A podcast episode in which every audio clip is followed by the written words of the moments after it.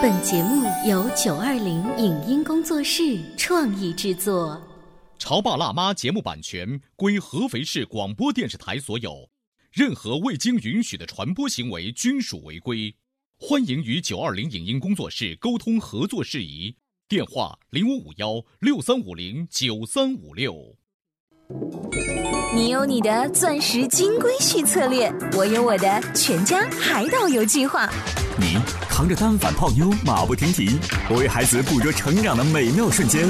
你忽略我的魅力，我会证明这是谁的时代。你否定我的生活态度，我决定我的人生蓝图。帅哥俊男靠边站，有了宝宝的潮爸魅力更爆发。窈窕美女靠边站，有了宝宝的辣妈魅力更火辣。我是辣妈，不是老干妈，我为自己代言。我是潮爸，不是太阳能浴霸，我为自己代言。潮爸辣妈。本节目嘉宾观点不代表本台立场，特此声明。每个城市的大街小巷都会遇到衣衫褴褛的乞讨者，大人们司空见惯，可是如何跟孩子解释这个群体呢？这种悲苦的情景能激发孩子的慈悲心吗？在藏地旅行时遇到的供养和布施行为，给嘉宾留下了怎样深刻的印象？面对假乞丐的行骗行为，爸妈们还会鼓励孩子给钱吗？欢迎收听八零后时尚育儿广播脱口秀《潮爸辣妈》，本期话题：孩子遇到乞丐怎么办？欢迎收听八零后时尚育儿广播脱口秀《潮爸辣妈》，各位好，我是灵儿，我是小欧。今天直播间为大家请来了雪儿的妈妈，一个奇葩妈妈，定了四条奇葩的家规。哎，你知道吗？这个节目播了之后有多火吗？很多听众说啊，这简直是我的三观尽毁啊！尤其是那一条说不教任何东西给孩子，这条真的是引发了众怒，你知道吗？很多妈妈说，我听你这话，我孩子不知道吃亏的亏字是怎么写。但是人家的孩子是学霸。我举个例子哈，你说你什么都不教，那你孩子你那个字不。教，你那个拿笔也不教，上一年级怎么办啊？那老师那可真的是骂你们都没商量的。老师不是大家想的那样的说，没有找你谈话，一个姿势是对的。所以比如说我们说，你看老外的话，他拿左手写字都行，为什么我们的孩子都能抓着笔写字呢？你说老外，我突然想起来，就有一次我无意当中看新闻，我看到了奥巴马写字哈，你知道。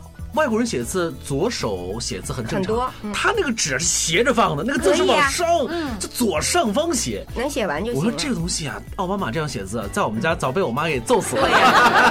你看这个基本的规则，我觉得跟我们说的第一条家规是一样的，不是什么事情都只有一样是对的。嗯，就是我我一直强调说，孩子写字本身是一个书面的呃交流，它是一个自我表达。那所以我们要不忘初心。嗯，他拿笔写。字是为了写字儿，为了表达，那他不是为了做一个正确的姿势给你看。那小雪妈妈，她会不会把手的那个骨头啊写的什么不周整，好像对手型也有什么不好？残废了？有没有这种讲法？我们小时候都有，我现在还有，但是它会随着时间会消失的。嗯，我当年是我妈妈最正型的那个姿势，我也还是有了，还是有了。我突然想起另外一件，就暂且我先不管小雪妈妈的理论，我在想另外一个。人有一个从众的一个心态和行为模式，就是当他自己做的特别。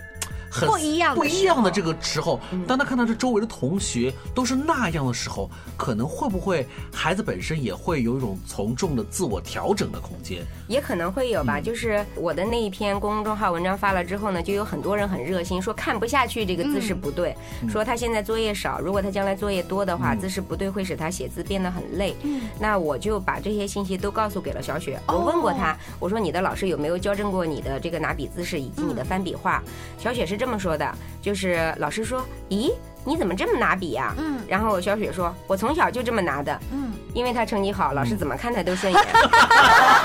好吧。就然后这是第一点，第二点就是他那个翻笔画嘛，他在家里写字是彻底的翻笔画以及缺笔画的。嗯，就是我妈看到了就会说：“哎呀，这个孩子这个笔少一画，那个就是多一画。”然后我就会说：“写得好，写得好。”因为我们都看懂了。嗯，就他写日记的时候，如果错了一个字，我就说我们看懂了，看懂了，我就不会讲你这个字写的不准确。可老师说了，我看不懂，所以。我就问过，因为幼小衔接啊，我就担心这个，我要观察他一段时间啊。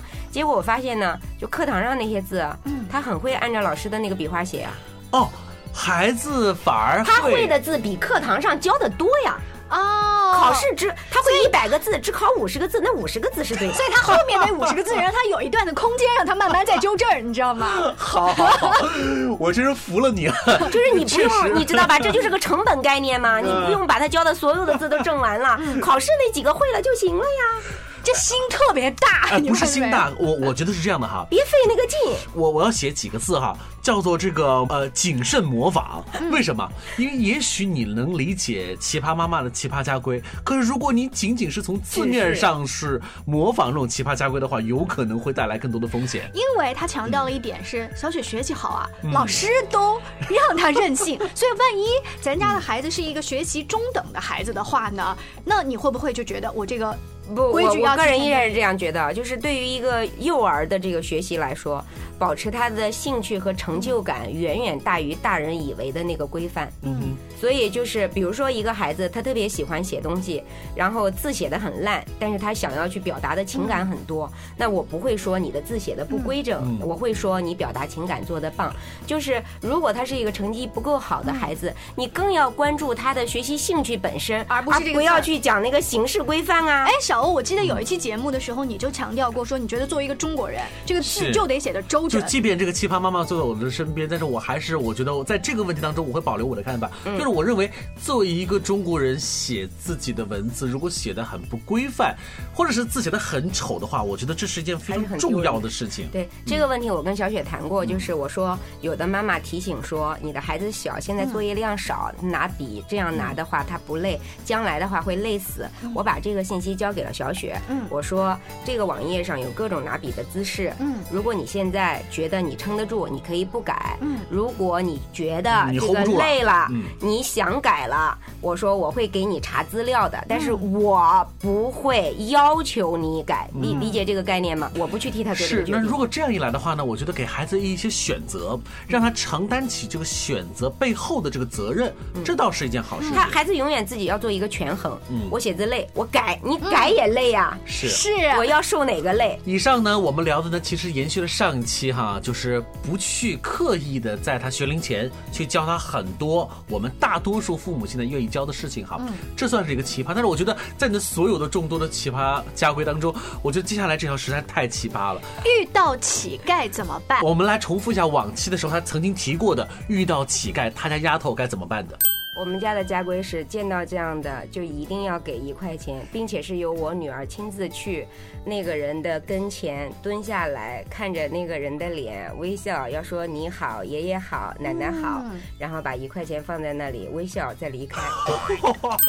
听到了吧哈？我听到了呀，你知道我 我是一脸蒙圈啊！啊，我小的时候最经常 呃听我爸妈跟我讲的，就是有一些能给，有一些不能给，他们是是。假的，对啊，然后就我就要自己判断。骗钱的。对他们。骗钱，然后我就自己来判断哪个是假的，哪个是真的，这好像也是比较常见的一种啊。我发现你好像是刻意的纵容这件事情，哎，就是或者是有钱任性，你解释一下。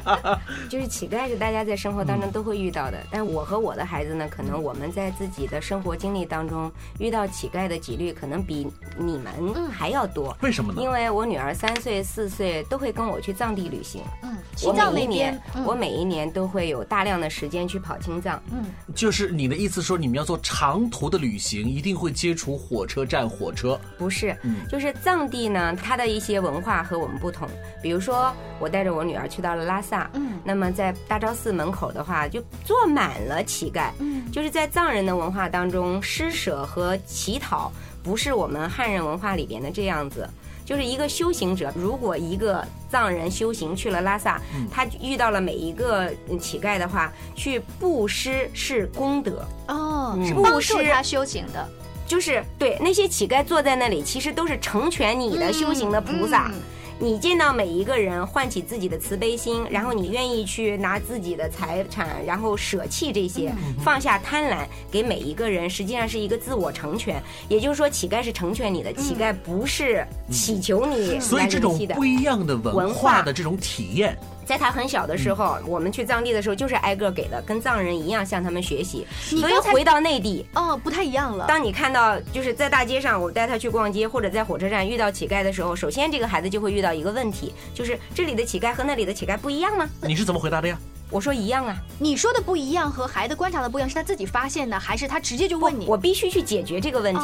就像我的第一条家规说，吃饭的时候为什么？因为毕竟那个是在藏地嘛，所以他可能就会觉得妈妈，我要不要像那个地方的时候？是我要考虑，就我为什么要给他定这个规范，是因为我知道他必然要面临这个问题。嗯，就是在藏地的时候，给所有的人给是常态，是不给的人，别人就会有一个引燃的那种心态，对吧？说你不是来修行的。是。那回到我们内地之后。呃，爷爷奶奶也会啊，周围的叔叔阿姨其实也会有那种心态，就是大部分说乞丐都是可怜的，乞丐有一大半是骗子，嗯，对吧？他们是不值得打交道的，你要敬而远之。那这其实小雪在三岁的时候就要跨两个文化，它是不一样的，所以我就必须要针对这个提前做好准备，给我的孩子一个明确的指示，然后帮助他在有差异、有落差的文化当中去找到他的行为规则，找到他的秩序感。那所以我们家就是那样做了规定，我依然跟他说，那里的乞丐和这里的乞丐都是一样的，嗯，他们都是来成全你的善良的。虽然这句话本身背后的真实性，我们在这里打个问号，但是最起码你解决了一个问题，就是孩子的困扰。所以这里边就就是又讲到真实性的问题，在藏地坐在大昭寺那里，就是接受你的乞讨的人，其实也不见得是一个穷到没饭吃的。我我举个例子，我带小雪我们在日喀则就去扎什伦布寺，然后早上吃早餐，小雪那个时候我就给她变了一头的几十个小辫子，就那种藏式的小辫子，她是个萌萌的娃娃，乖乖的萌萌的坐在那儿看行李，妈妈去端早餐了，在一个一个早餐店里边，这时候就走过来一个藏族的爷爷，嗯，就给了他一块钱。然后说要乖，要听妈妈话。嗯，然后爷爷又回到自己的桌子上去吃早餐了。嗯，那等我端着早餐回来的时候，小雪就高兴的举着一块钱说：“妈妈，爷爷给了我一块钱。”我说：“对你很可爱，爷爷给你一块钱是给你的施舍。”嗯，我说：“爷爷跟你说什么话了？”他说：“爷爷说要乖，要听妈妈的话。”那你看，小雪是乞丐吗？嗯，不是。理解这个概念吗？我们不是因为穷才接受了他人的善意。你看，小雪跟着妈妈，真的是在那个地方有着不一样的体验，所以他们在他们的话语体系当中，包括他们的生活当中，在遇到这个乞丐这个问题当中，就会比我们常人多出了一这个平多一个空间，你们的屏幕很宽，接受他人的施舍，就是比如说小雪因为可爱得到了他人的施舍。其实我们平时在生活当中。你以为只有在街头摆个碗的那个人才叫乞丐吗？嗯，有人求关注，嗯，有人求爱，有人求官，有人求财。其实你你对这个世界所求的东西是很多的，用了不同的方式，在不同的地方。嗯，那如果我们都认为这种求是可耻的，嗯。你自己又如何生活呢？好的，我觉得正因为你们有了这种不一样的这种体验，所以你在这个乞丐的这个问题当中，你是有一些脱耻感的，就是尤其是在这个方面，是孩子是有一这方面的领悟的。嗯，那关于他们在这个遇到乞丐的这个大问题当中，还有哪些很奇葩的不一样的作为呢？尤其是遇到具体的情况，我们要怎么样具体的对待呢？我们稍微进一段广告，回来之后跟雪儿妈妈接着聊。您正在收听到的是故事广播《潮爸辣妈》。潮爸辣妈播出时间：FM 九八点八，合肥故事广播，周一至周五每天十四点首播，二十一点重播。网络收听，请下载荔枝 FM、蜻蜓 FM、阿基米德、喜马拉雅、中国广播以及苹果 Podcasts，搜索“潮爸辣妈”订阅收听。微信公众号请搜索。潮爸辣妈俱乐部参与节目互动哦！潮爸到，辣妈到，准爸到，育儿专家请。中国内地首档八零后时尚育儿广播脱口秀，陪你一起吐槽养育熊孩子的酸甜苦辣，陪你一起追忆自己曾经的小世界。潮爸辣妈。本节目嘉宾观点不代表本台立场，特此声明。每个城市的大街小巷都会遇到衣衫褴褛的乞讨者，大人们司空见惯，可是如何跟孩子解释这个群体呢？这种悲苦的情景能激发孩子的慈悲心吗？在藏地旅行时遇到的供养和布施行为，给嘉宾留下了怎样深刻的印象？面对假乞丐的行骗行为，爸妈们还会鼓励孩子给钱吗？欢迎收听八零后时尚育儿广播脱口秀《潮爸辣妈》，本期话题：孩子遇到乞丐怎么办？微进一段广告之后呢，欢迎雪儿妈妈继续做客潮爸辣妈的直播间。在各种奇葩家规当中，有一条就是我们对乞丐的一个交流的方式，是在给他们钱的时候要蹲下来说爷爷奶奶好，你好，而且要眼睛看着他们微笑给他们。那我给他多少钱呢？这个有没有一个规定？我们习惯上是这样的，就是在内地我们遇到了呢，就是一块钱，就是钢镚一块钱嘛。呃，就是这个对我来说，作为执行的时候是最容易的，嗯，对吧？因为呃，价格来定，对于孩子来说，他也能够理解那个一块钱，他只认识这个一块钱这个钢镚。那如果是一个老爷爷老奶奶，他要说爷爷奶奶你好；如果是一个唱歌的，他就会说你唱的真好；哦，如果是个写字的，他也要说你写的真棒。就是基本上他会做到的。所以我们把乞丐这一个概念已经扩大化了，就是比如街头卖艺这件事情不是传统的乞丐的概念，所以呢，小雪都会给。予一定的掌声跟鼓励，这个鼓励有可能是用钱财的方式。那基本上一块钱的话，万一你那天口袋没有一块钱，你有一个十块钱的，或者有个一百块钱的，又按照你们家的家规，必须每个都给，怎么办？目前还没有遇到过这种，就是他们一定是提前，我只要带他出门，一定会做好足足够的准备。但是有过这种情况发生，比如小雪上小学了，嗯，他自己有零花钱，然后也有乞丐，嗯，呃，就专门守在这个学校门口，等到家长离开以后，然后来向孩子乞讨。嗯，小雪回来跟我说过，就是。他口袋里有五块就给五块，有十块就给十块。作为大人，我不会这么做，就是我依然认为这是一个教育的过程。于是我依然会跟小雪说这样做很好。但是我会问他一个理由，就是你为什么给他五块，为什么给他十块呢？他的理由我觉得都是能接受的。你会理解到这个孩子在成长到了哪一步。比如说他说那个人的碗里有一个十块，我就选择了给他十块。哦，他看到那个碗里面有个十块钱，他觉得我手上有个十，哎，正好。所以我不去评判他的对错，嗯，我通过他来跟我分享离开我以后他的举动，去观察他的心智发展到了哪一步，或者比如说他口袋里有一块钱，有五块钱，然后呢，他给了那个乞丐，他回来跟我说说妈妈，我今天给了那个乞丐五块钱，然后我问为什么呢？因为他说他最老，嗯。就是最近来的乞丐里边，他最老，于是我就给他一个更多的，就是他开始自己有的时候是区别，有的时候是从众，嗯。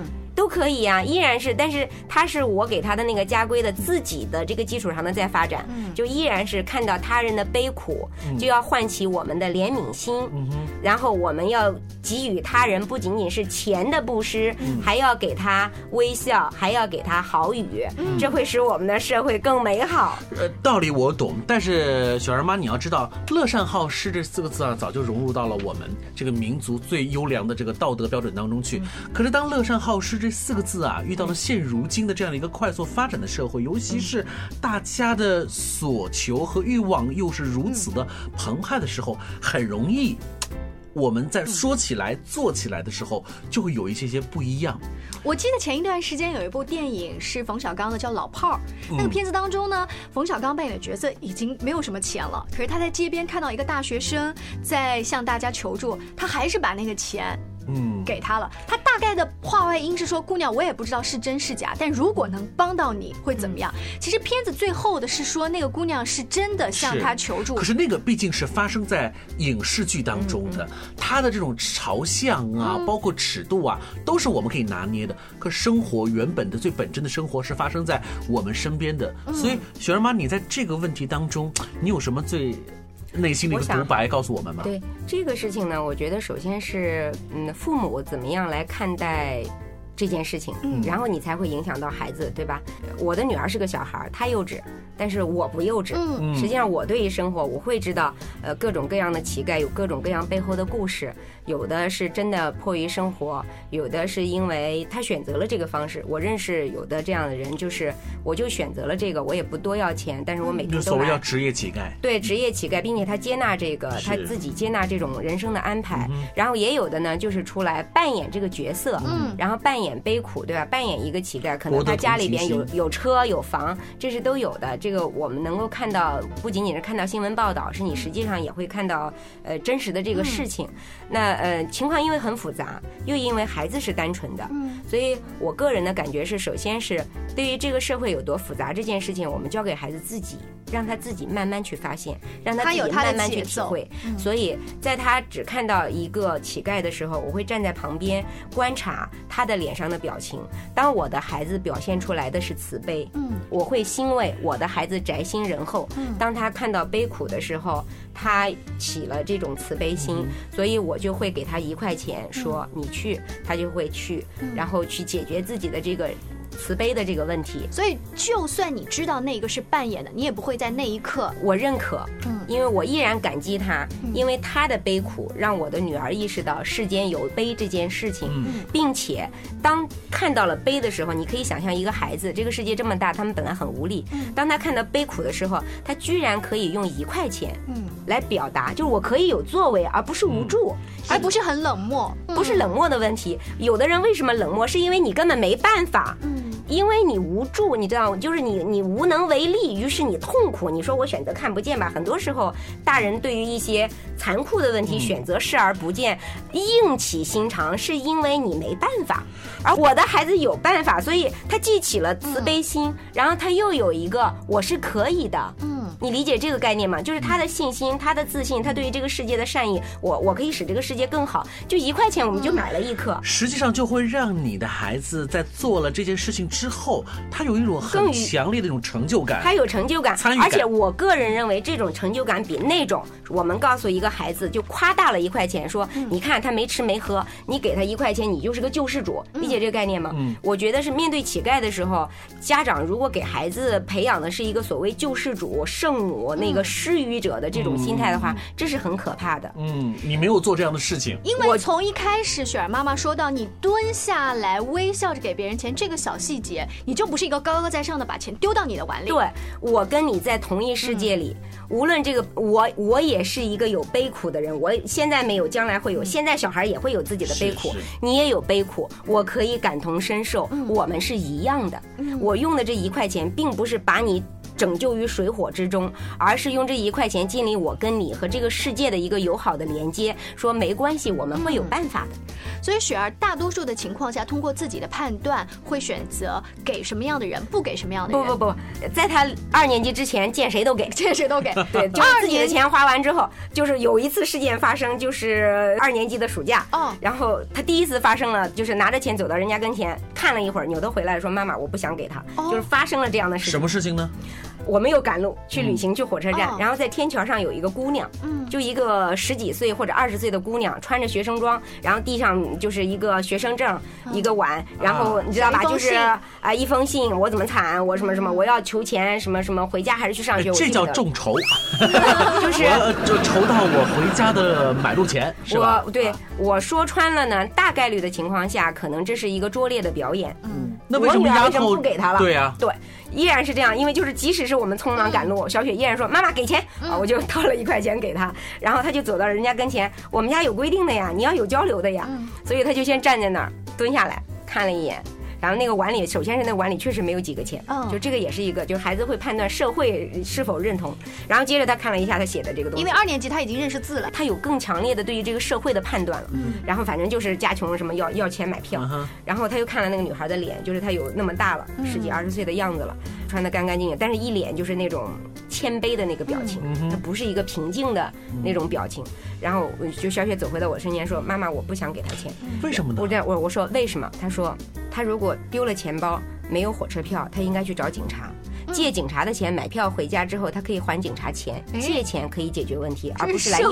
这是第一条，这是第一条。第二条，姑娘还有第二条，那个就是火车站，你过了天桥之后，不是一路有好多那种小饭店和那个就那嗷嗷叫的那种吗？做活动啊什么的。然后小雪说，这里有这么多店，他给人家站柜台或者给人家洗碗，一定能挣够一张火车票钱。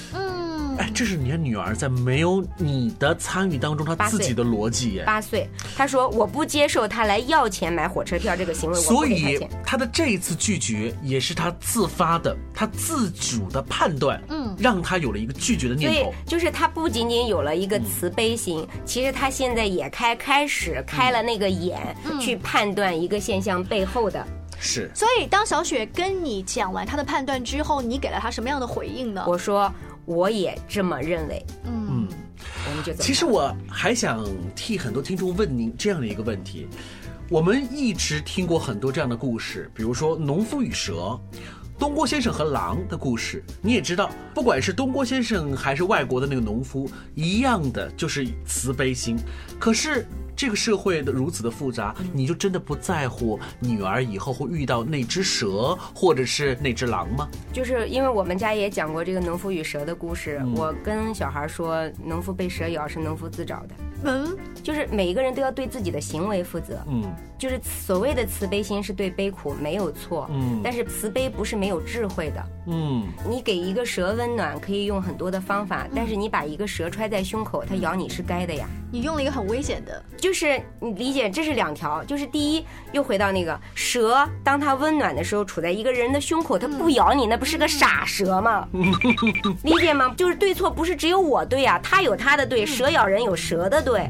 然后这是第一点，就是别人有别人的道理，是，就是哪怕蛇都有蛇的道理，蛇有蛇的道理，鳖有鳖的道理，不见得说他都对你背信弃义，他不接纳你的好意，有可能你的好意本身就不是他所认为的好。就是你要尊重他人，这个世界是这样的，不都是以我的标准来判断。